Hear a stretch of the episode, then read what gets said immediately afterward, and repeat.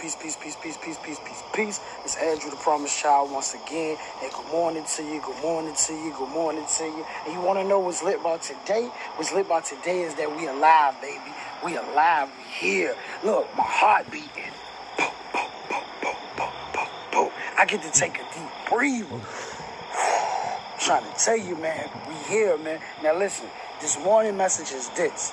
Invest into yourself. It's a lot of talk about investing into powerful corporations, and that's cool. You can invest your money into the stocks. You can invest your, money into uh, currencies. You can invest your money into all these things. One of the greatest things, and one of the best things that you can do is invest into yourself.